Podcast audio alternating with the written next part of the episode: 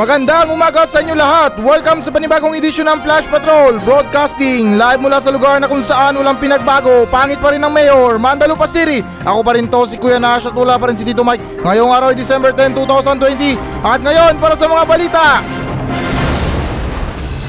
Pag-aaproba sa bakuna kontra COVID-19 maaring abuti ng tatlo o apat na linggo.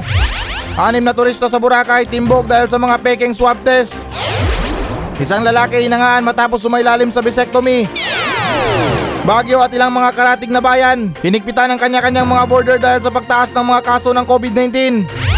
Dating space chief ng Israel, naniniwalang mayroong mga alien at mayroon umanong itong kooperasyon sa gobyerno ng Estados Unidos at Israel.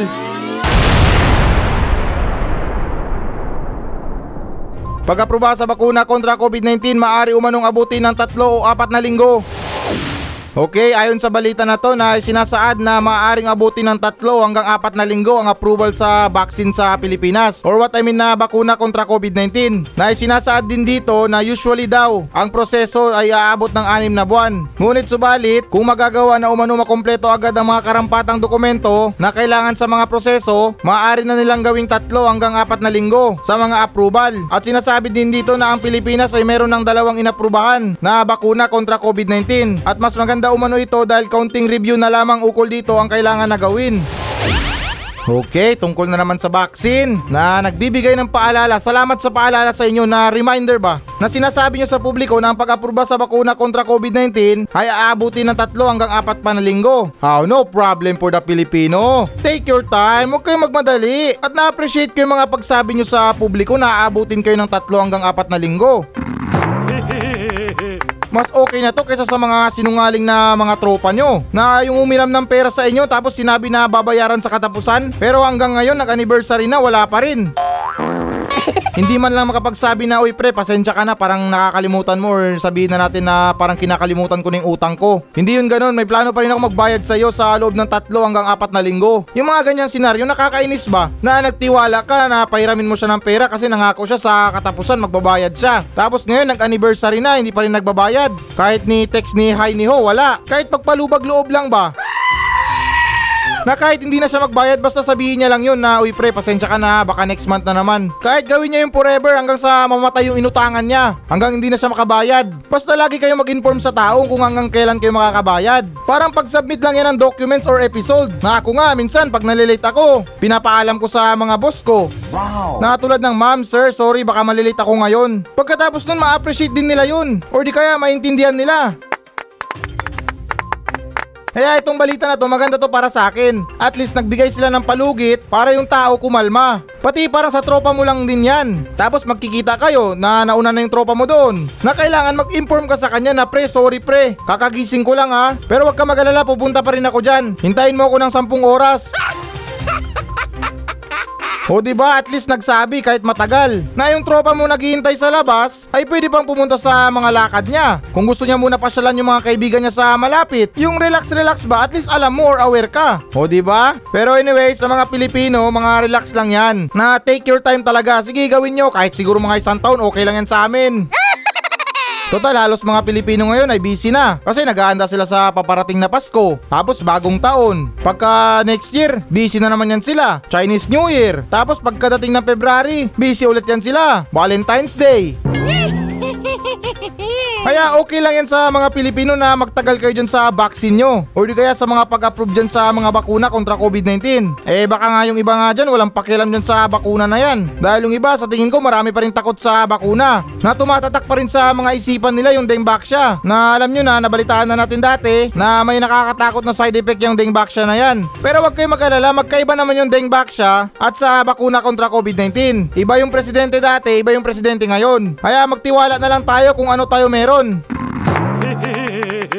Pati don't worry ha, meron na tayong volunteer na mga model. Isa na dyan yung Pangulo gustong magpabakuna. Pangalawa, hinamon ni Senator Bongo si Secretary Duque na magpabakuna muna. O ba diba, sa tatlo or apat na linggo na yun, maobserbahan natin yung kwan niya, yung side effect. Tingnan natin kung magngiwi-ngiwi yung katawan niya or yung bunganga niya. O di kaya magsimula na siyang magsalita ng inchik. Mahihilig na siya sa mga ilaw na karne. At magsisimula na siyang magtrabaho sa mga pogo. Yun lang yung para sa akin na side effect kay Duque. Eh kasi bali-balita na tatanggap tayo ng bakuna kontra COVID-19 sa bansang China. Eh alam nyo naman, mga pag-uugali ng mga inchik paiba-iba. Na para sa akin parang yung inchik na yan ay mga doble kara. Na kapag nandito sa Pilipinas, sobrang bait sa mga otoridad. Kung hindi naman sobrang bait, takot sa mga otoridad, sa mga pulis. Pero maiba tayo ha. Kung ako papipiliin sa dalawang mga foreigner dito sa Pilipinas, yung Amerikano at inchik, doon na ako sa mga Amerikano. Pero biro para sa akin talaga. Sa panahon ngayon, sobrang daming inchik sa Luzon, lalot na sa Metro Manila. Pero iilang inchik lang ang namamansin o ang iba hindi. Nakakala mo kung sino makasta dito sa lugar natin or sa bansa natin na yung iba mayabang pa, kung makapaglakad, na para bang umaasta sila na grade 6 sila tapos pumunta sila sa grade 1. What I mean na grade 6 sila tapos pumunta sila sa building ng grade 1. Na nagyayabang, oy grade 6 kami ha. na parang masasabi ko na yung iba sa kanila mga bastos. At yung iba, sorry sa sasabihin ko ha, alam ko maraming half Filipino, half Chinese. Pero ito opinion ko lang. At based on my experience na rin. Dati rin kasi akong delivery boy. Na ano nag-deliver ako sa kliyente ko sa Inchik, na ultimo yung sukli dalawang piso hinihingi pa. Seryoso, sagad na yung pera ko. Kasi yung pera ko na nakatago, isang libo buo. At wala pang mga karinderya or mga gasoline station na pwedeng pagbaryahan ng pera na yon. At willing naman talaga ako na ibigay yung eksaktong sukli sa kanya. Pero nung sitwasyon na yun, na ultimo parang nagtagal yata kami doon ng 10 minutes bago niya ako na pinabayaan, na bigla na lang siyang umalis. Mantakin niyo, dalawang piso lang ha. Nasa mga panahon na yun, nakaramdam talaga ako ng pagkakuripot. Ganun ba talaga ang mga inchik? Ah, kaya pala mayayaman yung mga iba sa kanila. Kasi kahit ultimo dalawang piso na sukli, inihingi pa nila.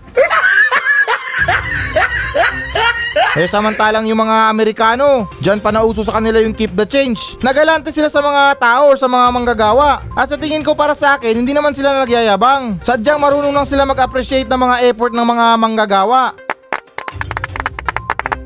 Lalot na mga delivery boy na yan. Na yung pagod ng delivery boy, kung maghanap sa location. Na ultimo kahit yung sukli niya mga dalawang daan, pinamimigay niya. O di kaya kung online yung mga bayad niya, naglalabas pa rin siya ng pera para sa tip ng delivery boy. Wow! Ito mga sinasabi ko based on my experience lang ha. Hindi ko naman sinasabi na lahat ng mga inchik ay kuripot. Alam ko meron din mga mababait. Pero yun lang, hindi ko na-experience sa kanila. Pero anyways, mabalik tayo sa balita. Tulad na rin ng sinabi ko na take your time para sa pag-approve sa bakuna kontra COVID-19. Kasi alam nyo na mga Pilipino, relax lang talaga na parang nakatira lang ng chonky. Sunod naman tayo na balita. Anim na turista sa Boracay timbog dahil sa mga peking swab test. So ayon sa balita na to na anim na mga turista sa Boracay ang timbog sa pag-submit ng mga peking swab test. Or mas kilala na tinatawag natin na RT-PCR test result. Na di umano yung nasabing anim na turista ay nagmula umano sa Metro Manila. At ika naman ni Lieutenant Colonel Jonathan Pablito natuklasan umano nila ang mga peking mga swab test ng mga nasabing turista nang kanilang sinuri umano ang mga serial number nito. At nang kanilang ipinasuri sa Safeguard DNA Diagnostic Center kinumpirma nila na ang nasabing RT-PCR test result ay mga peke. At yung anim na turista na to ay haharap sa kasong falsification of public documents at paglabag sa mandatory reporting of notifiable disease and health events of Public Health Concern Act. Okay, my goodness! Ano ba naman yan? Riga Metro Manila. May pamburakay pero pang swab test wala. Ito na talaga yung sinasabi ko eh, mga pag-uugali ng mga Pilipino, kahit lugmok na sa kahirapan, pinipilit pa rin maging turista. So anong napala nyo? Himas reyas kayo ngayon. Pag hindi kasi kaya ng budget, wag pilitin. Marami pang ibang pagkakataon dyan. Hindi pa naman yan ang huling pag-visit nyo sa mga Boracay na yan. Kung pwede, ipunin nyo muna mga pera nyo. Hindi yung nagmamadali kayo sa mga gusto nyo. Ika nga nila na pag gusto mo, paghirapan mo. Pero instead na sundin nyo yan, yung ginawa nyo na pag gusto nyo, dayain nyo. Ay no no no no, bawal yan, bawal. Kumbaga sa basketball, foul yan. Pero yung ginawa nyo, technical foul yan. Pero sa kabila ng lahat na to, kasalanan kasi ni Roque to eh. Yung mga paghikayat niya sa mga Pilipino na tara na sa Boracay, punta na kayo dito.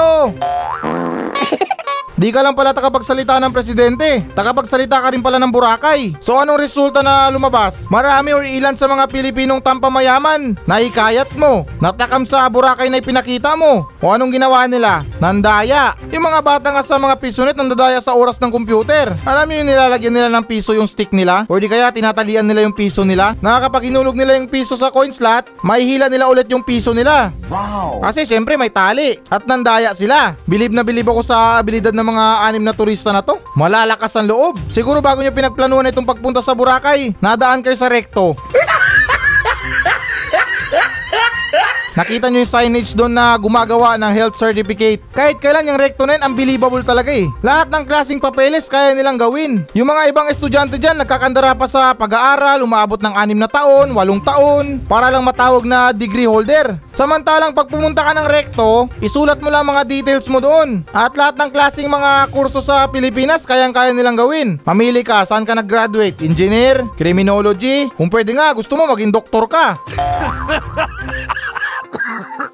Basic na basic sa kanila yan na pagkabigay mo sa kanila ng mga documents mo, magpares ka lang sa kanto pagbalik mo kompleto ka na. Tapos ng requirements mo. At hindi hassle kumuha ng requirements dun ha sa pagkuha ng mga ibang requirements sa gobyerno. Yung iba pabalik-balik ka pa para makuha lang yung mga ID mo, yung mga valid ID na yan. Doon isulat mo lang pangalan mo anong gusto mong ID, kayang-kaya nila. At sa murang halaga lang. Gagawin nila in no time. Yan kasing problema sa Pilipinas eh. Hihingi ka nga ng valid ID o di kaya magpapagawa ka ng valid ID, ang isa sa mga requirements ay valid ID din. Kaya nga nagpapagawa ng valid ID kasi walang valid ID. Tapos isa sa mga requirements nyo, valid ID. Kaya sobrang daming nauhumalin na pumunta ng rekto para kumuha lang ng requirements. Pero take note ko lang ha, etong sinasabi ko ay para sa akin lang. At yung totoo po, huwag kayong pumunta ng rekto. Kung ayaw nyo matulad sa anim na turista na to. Kasi ang rekto na yan ay mga pagawaan ng mga peking dokumento na yan ha. Huwag kayong pumunta dyan, huwag kayong kumuha ng requirements. At anyways, para sa anim na turista na to, ah, enjoy nyo na lang yung bagong bakasyon nyo. Isipin nyo na lang na kinancel nyo yung bakasyon nyo sa Boracay. Parehas din, bakasyon din yan sa mga kulungan. Kasi out of town kayo. O di kaya wala kayo sa bahay. So isipin nyo na lang, nagbakasyon kayo sa ibang lugar. At maraming turista dyan, yung iba nga dyan, taon na. Sunod naman tayo na balita. Isang lalaking hinangaan matapos sumailalim sa vasectomy. Okay, sa balita na to na isang lalaki nangaan matapos sumailalim sa vasectomy na nagngangalang Rocco Mapua na sinasabi niya or paniniwala niya na hindi naman masusukat ang pagkalalaki sa pagkakaroon ng anak. Na ang sabi naman ng kanyang live-in partner na nagngangalang Monique Obligasyon ang pagkakaroon ng walang anak sa Pilipinas ay isang maselang bagay. At nagpapasalamat siya sa live-in partner niya na si Mapua na meron siyang pamilya na open-minded at laging sumusuporta sa kanilang desisyon sa buhay. At ayon din sa balita na to na isinagawa nila yung vasectomy ng libre at no scalpel. Pero bago nila isinagawa itong ganitong klaseng vasectomy ay pinag-usapan pa nila muna ng isa pang beses. Sa kanila tinuloy ang plano. Nadagdag ni Mapua, hindi naman tuloy ang pinutol ang testicle sa vasectomy. Mayroon pa rin umanong maproproduce na sperm, ngunit hindi na umano ito buhay. At ang operasyon niya ay nagtagal lamang ng 15 minutes at sinasabi niya na hindi naman umano ito masakit. We, talaga? Alam nyo kasi ha, para sa akin, kahit anong pilit nyo or kahit anong sabi nyo sa akin na magpa-vasectomy ako, hindi hindi nyo ako matutulak dyan. Magpatuli nga, takot ako, dyan pa kaya? Tapos sasabihin mo hindi masakit? Try nyo kaya pumunta sa mga libreng tuli dyan, sa mga barangay-barangay. Na yung dito sa Mandalupa, may mga libreng tuli dito na naganap. Na nung sinilip ko yung covered court ng Mandalupa, ay parang nagmistulang impyerno. Para sa akin lang ha, na yung mga bata hindi magkanda maayos sa pag-iyak, nahihirapan, sobrang sakit. Pero ika nga ng mga tatay natin, kailangan nating harapin yan para tayo matawag na ganap na lalaki. What I mean na ganap na binata. Karamihan nga sa mga biro ng mga tito natin dyan. O pagkatapos yan, mag-girlfriend ka na ha. Alam ko magkaiba yung vasectomy sa tuli. Ah, sineshare ko lang yung experience ko dati. Pero itong vasectomy na to, sa pagkakaintindi ko yata, parang ito ba yung ginagawa sa mga pusa? Na parang hinuhuli sila tapos inooperahan para hindi na dumami. So paano yan si kuya? Ginupit din kaya yung tenga niya? Eh di ba yan din yung mga ginagawa sa mga pusa? Kumbaga palatandaan na naoperahan na. Ewan ko lang kung pumayag siya. Ah, sa tingin ko sa English yata yun ear notch. Pero anyways, hindi natin ma-blame si kuya or si kuya Mapua. Siyempre plano niya yan. Desisyon nila sa buhay yan na hindi na sila makapag-produce ng baby pa. Na parang inaangaan ko siya sa katapangan niya.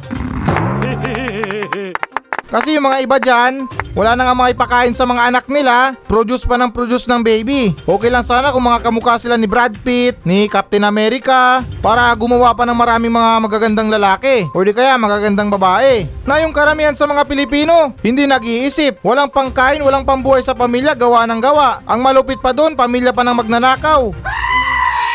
So parang mamanahin nila yung mga trabaho ng tatay nila, yung mga magulang nila. 'Di ba? Sa mga iba na yan, na pag yung tatay nila, ako pa gusto ko pa tularan kita, gusto ko rin maging pulis paglaki ko. So paano yan? Kung akyat bahay yung tatay mo, tularan mo rin, maging akyat bahay ka rin. Ay wag naman sana. Marami pang pagkakataon para baguhin yung buhay natin. Pero sa kabila ng lahat nun, kung hindi natin kaya buhayin yung mga baby natin or mga anak natin, ay wag tayo mag-anak. Instead na doon sa loob, ipalunok nyo na lang. At least nabusog pa. Hindi ko rin ibig sabihin na sinasabi ko na bawal magkaroon ng anak. Hindi kasalanan ng bata yun ha. Hindi niya ni-request sa magulang niya na, Uy pa, gusto ko mabuhay. Ako gusto ko mabuhay. Hindi yun. Na kapag nagkaroon tayo ng anak, wag natin isisi sa bata. Kasi yung bata walang kasalanan. Na kung dati nakakabili ka ng mga luho mo, mga sapatos, mga damit, mga gusto mo sa buhay. Tapos ngayon magre-reklamo ka dahil hindi ka na makabili. Kasi obligasyon mo na na palakihin yung bata. O di kaya bilan ng gatas, bilan ng damit, ayusan, bilan ng magandang higaan, mga laruan niya. Kaya wag nyo isisi sa bata. Ang bata ay inosente. Sa sarili nyo isisi yan. Nalulungkot lang kasi ako sa mga bata ngayon eh. Na sobrang daming bata ngayon sa Pilipinas. Na yung iba, hindi nag-aaral. Karamihan sa kanila makikita mo sa lansangan. Yung iba na impluensya na ng pagnanakaw o di kaya sa mga masasamang gawain. Pati dito banda sa may Osmeña Highway, may mga grupo ng mga bata dyan eh. Na bigla na lang sasabuyan ng tubig yung windshield mo. Kapag traffic, sasabuyan nila ng tubig sabay linis agad ng windshield mo. Wala silang sinasanto ha. Ultimo kahit bagong washing yung sasakyan mo, ay sasabuyan nila agad ng tubig na may sabon. Sabay patong sa kotse mo, linis ng windshield, na ikaw naman to na parang medyo bad trip. Kasi galing ka sa mamahaling car wash. Pinabapping mo yung sasakyan mo, pinalinis mo talaga ng maayos. Tapos pagdating mo dyan sa Osmeña Highway, sasabuyan lang nila ng hindi siguradong tubig pati sabon. Tapos ang malupit pa doon, magbabanta pa sila na gasgasan yung kotse mo kapag hindi ka nagbayad sa kanila. Kaya kapag narinig nyo yung kanta ng asin, namasdan mo ang mga bata, nakalat sa kalsada. Hindi, joke lang. Yung mga kanta na ganun ba, na nagre-remind sa atin yung mga bata. Sila'y walang makikita sa takbo ng buhay nila. Kaya kung hindi kayang bumuhay, ay wag gumawa. Pero totoo tong sinasabi nila na maselang bagay ang hindi magkaroon ng anak sa Pilipinas. Kasi yung ibang mga Pilipino iniisip nila na eh, kapag wala kang anak, pagtanda mo walang mag-aalaga sa'yo. Eh hindi naman sa minamasama kahit mga merong anak dyan. Yung mga magulang nila nasa lansangan, namumulubi. Naewan ko ba kung bakit kayang tiisin ng mga anak yun? Na makita yung mga magulang nila na sa labas na lansangan, natutulog, namamalimos sa mga tao. Grabe, parang mga demonyo kayo. Ilang buwan kayong pinagpuyatan ng mga magulang nyo. Sa loob pala nandyan, grabe kayong kumaka-flying kick. Tapos nung nailuwal na kayo, naipalaki kayo ng maayos, sila naman tong hahayaan nyo. Na nung mga bata pa lang kayo, akin si mami, akin si mami, akin si daddy. Nag-aagawan kayo. Pero nung lumaki na kayo, may mga sariling pamilya na kayo, pinagtutulakan yung mga magulang nyo. Na uy kuya, dyan mo na si mami. Masikip na dito sa bahay. Hmm, kung nandyan na ako, pukpukin ko kayo eh. Mga walang awa kayo sa mga magulang nyo. Pero ganun pa man ha, saludo ko sa mag-asawa na to sa mag-live-in partner na to na napag-isipan nila o napag-desisyonan nila sa buhay nila na wag nang ituloy yung legacy nila o yung gene nila. Kasi yung iba dyan, makapalang muka, ang pangit na nga ng lahi, pinaparami pa. Sunod naman tayo na balita. Baguio at ilang mga karatig na bayan hinigpitan ng kanya-kanyang mga border dahil sa pagtaas ng mga kaso ng COVID-19.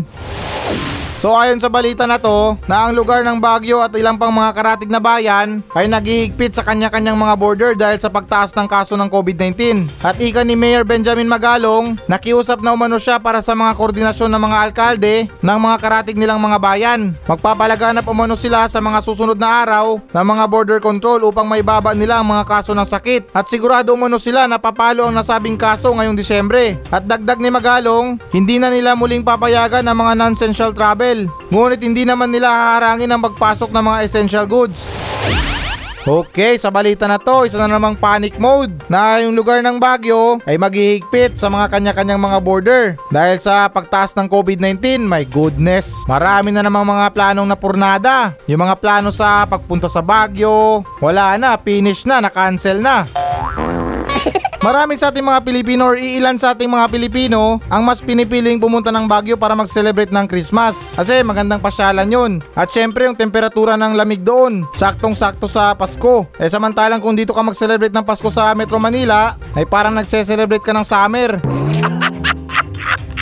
Kung hindi sobrang init, maulan-ulan naman. Kaya ilang mga Pilipino talagang nagkakandara pa na pumunta doon or magpabook ng mga Pasko nila doon. Galing kasi ako doon kahapon eh. Maganda yung mga pasikot-sikot doon, yung mga lugar, maraming puno. Wow! Magaganda yung mga pasyalan, yung mga bahay doon, mura lang. Na simple lang yung mga pamumuhay ng mga tao doon. Seryoso, galing ako kahapon doon ha. Nag-google map kasi ako kahapon. Eh sa Google Map or Google Earth, pwede ka nang mamasyal. Pwede ka na mag-scroll-scroll doon. Na namamasyal ka habang nakahiga. Pero sa totoo lang, napakaswerte ng mga tao doon. Kasi unang-una sa lahat, hindi na sila mamumblema sa aircon. Sa mga electric fan na yan. Kasi umaga-gabi, malamig doon. Na perfect talaga para sa mga taong coffee lover. Na siguro kung dito sa Metro Manila, nagkakape ka ng dalawang beses sa isang araw. Na kapag doon ka naman tumira, na siguro makapagkape ka ng limang beses sa isang araw. Dahil sa sobrang lamig. At teka lang no, patok pa rin kaya yung mga bentang palamig doon? Yung mga ice candy na yan, ice trap, pinipig, ice cream, sa malamig. May nagbebenta pa rin kaya doon? Kasi yung lugar na yun malamig na. So lamig na lamig na nga sila, magpapalamig pa sila? Pero may iba tayo ha, ako si nature lover ako eh. Na yung mga ganyang lugar ay perfecto para sa akin. Na gustong gusto ko mag-celebrate ng Christmas dyan kahit Muslim ako. Pero joke lang na gusto ko lang talagang pumunta dyan. Na parang pangarap na rin ba? Since ah, may pandemya pa na hindi ako pwedeng gumala, kaya dito dito muna ako. At least hindi ako pabigat sa gobyerno. Disiplinado ko sa sarili ko, hindi ako pasaway sa mga siksikan na yan, at wala akong ambag sa mga COVID-19 na yan. Dahil una-una sa lahat, alam ko sa sarili ko na wala akong pang ospital. Pero yung mga tao nagkakandara pa ngayon. Hindi magkandamayo sa mga pamilyan sa mga pasyalan na parang walang pakiba na may pandemya pa. Pero imagine nyo rin no yung Baguio City na yan na malakas sila sa mga tourist attraction na para sa akin yung pamato lang nila dyan yung ulo ng layon. Kasi lahat ng mga tao na pumupunta ng Baguio, hindi talaga ini-skip yan eh. Isa sa mga listahan nila na gusto nilang puntahan yan. Kasi para sa akin, sa tingin ko, na yan lang siguro yung nagpapatunay na nakapunta ka ng Baguio. Eh sa dami ba naman ng mga gubat-gubat dito sa taas ng norte, sa mga probinsya na yan, eh yung mga tao hindi maniniwala na hmm, dyan ka lang sa probinsya mo, hindi ka nagbagyo. Pero kapag may picture ka nakasama yung ulo ng layon na yon, ayun lang, bali yun yung proof mo na nakapunta ka talaga ng Baguio. Pero nagtataka lang ako kung bakit ulo ng layo nang nilagay nila doon. Marami namang ibang hayop. Pati yung mga paligid doon walang masilungan kapag umuulan. Sa nakita kong picture kung saan nakatayo yung ulo ng layon. Na paano yan kung umulan? Saan sisilong yung mga tao? Siyempre mapipilitan sila na umalis doon. Ba't na lang kaya na nilagay nila ulo ng butiki? O di kaya ulo ng buhaya?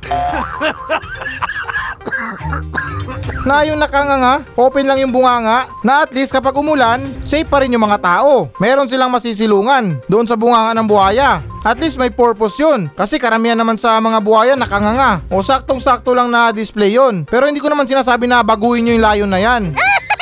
At parang may pagkakaalam ako ng konti dyan sa Lion na yan. Parang club yata yan eh, yung tinatawag na Lions Club. Na parang sa pagkakaalam ko na isang malaking grupo yan ng mga mayayamang tao. Wow! At alam ko marami nang nayambag yan sa mga lugar-lugar sa Pilipinas. At kalat yan na international yan sa buong mundo. Yun lang sa pagkakaalam ko, ewan ko lang. Pero anyways, mabalik tayo sa balita na itong Baguio City na to, nagmistulang military na kampo to ah. Na yung mga bawat unit nagkaroon ng mga borderline. O di kaya mga border control. Na example, yung special unit ng mga SWAT, hinigpitan nila yung mga kampo nila. Tapos yung special unit naman ng mga Scout Ranger, nagigpit din. Kumbaga away-away muna sila ngayon. Wala mo nang bati-bati para sa ikabubuti ng Baguio. At payo ko sa mga tao na gusto pa rin magpasko sa Baguio, ay magtiis na lang muna tayo. Sa mga bahay na lang muna natin tayo maglagi. Huwag natin tularan itong anim na turista na to na nagpakita or nagsubmit ng requirements na peking swab test. Na imbes na masaya yung Pasko nyo, himas reyas pa kayo.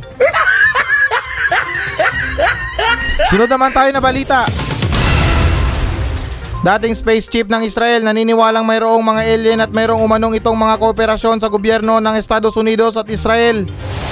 So ayon sa balita na to, na nagsiwalat ang isang dating space chief ng Israel na naniniwalang mayroong mga alien at mayroon na umano itong kooperasyon sa gobyerno ng Estados Unidos at Israel. At pinaninindigan niya itong salita na to na ang mga alien ay mayroong umanong isang galactic federation na palihim na kinasasangkutan ito ng mga kasama ng gobyerno ng Estados Unidos at Israel. Ika nga ng dating hepe na kinilalang si Dr. Haim S. Head nakiusap umano ang mga alien na huwag ipaalam sa publiko ang kanilang pamumuhay dito sa mundo dahil hindi pa umano handa ang sangkatauhan at naninindigan din si S-Head na hindi siya baliw at muntik na rin itong isiwalat ni Donald Trump tungkol sa mga alien. Ngunit nakiusap umano ang mga ito na pakalmahin muna ang publiko at mayroon rin umanong sikretong underground base sa planetang Mars na naroroon umano ang iilang kanilang mga representative at pati na rin mga iilang Amerikanong astronaut. Wow, usaping alien to ah. Sa pananalita ng doktor na to, na para sa akin may konting paniniwala ako sa kanya. Kasi naniniwala ako na hindi gagawa ng kwento yung mga tao kung wala silang kailangan. Na for example, yung isang tao gagawa ng kwento, may balak yan siya. Na baka gusto niyang pagawain yung dalawang panig. Na eh, ikaw, sabi niya ganito ka daw, pangit ka raw. Tapos pagpunta dun sa kabila, na uy, sinabi niya daw, ganito ka daw, pangit ka rin daw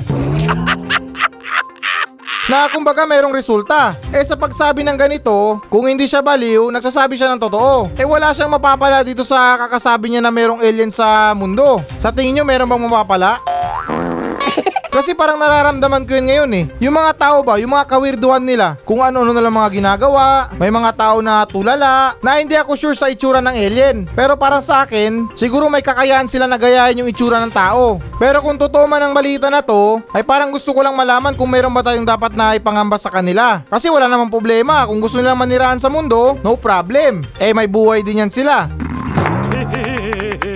Pero yung pinapangamba ko lang dito ay baka magasik sila ng lagim na i-conquer tayo lahat, sakupin tayo, gawin tayong alipin, tigabiyak ng bato, tigabuhat ng mga bato nila. At meron din ako nabalitaan eh na matagal na to. Pero hindi ako sure dito ha na i-share ko lang sa inyo. Na yung nasa na yan, yung nasa sa Amerika, yung mga pumupunta ng mga kalawakan, na kapag nagtatrabaho ka na sa kanila, ay hindi ka na pwedeng umalis sa kampo nila. Forever ka na dun sa lugar nila. Parang lockdown ka na ba doon? Na siguro parang may tugma ang kwento na to sa hinala sa narinig ko dati. Na siguro nga yun ang tinatago nilang sikreto na ayaw pa nilang ipaalam sa lahat. Pero dati yung mga alien na yan, hindi ako naniniwala dyan eh. Akala ko mga Pilipinong multo lang yan. Yung katulad sa mga Pilipinong multo, yung mga tikbalang na yan, aswang, manananggal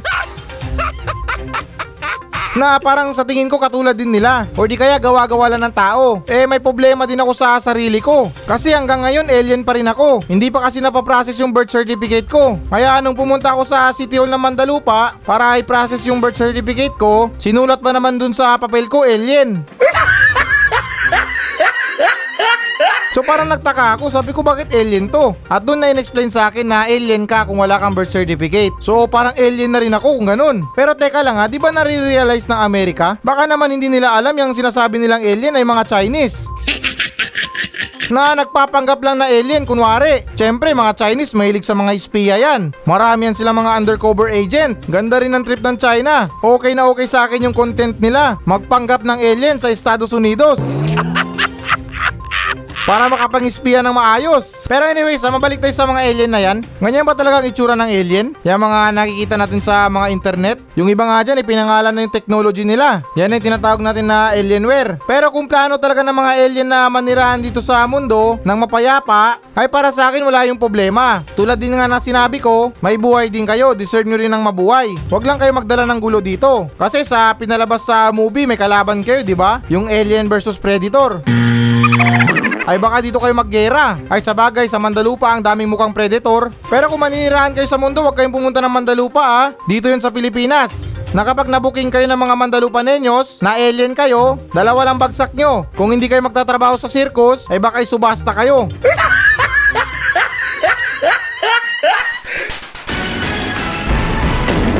So yan muna mga balita ng Flash Patrol sa araw na to. Maraming salamat sa pakikinig. Ako pa rin to, si Kuya Nash. At maraming salamat ulit. Wala pa rin si Tito Mike. Masayang masaya ako. At goodbye!